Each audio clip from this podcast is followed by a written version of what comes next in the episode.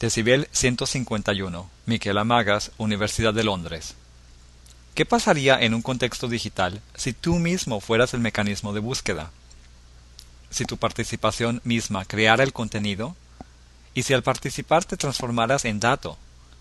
Inspirado por el famoso Fahrenheit 451 de Ray Bradbury, este proyecto combina las ideas de audio 3D y aldeas sociales, transformando a los usuarios en audioarchivos andantes.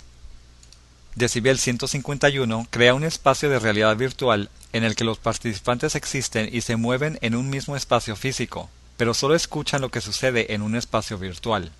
Este espacio virtual crea una comunidad de personas interesadas en las colecciones de música. Al inicio, cada participante se le asigna una canción que los representará en el espacio virtual.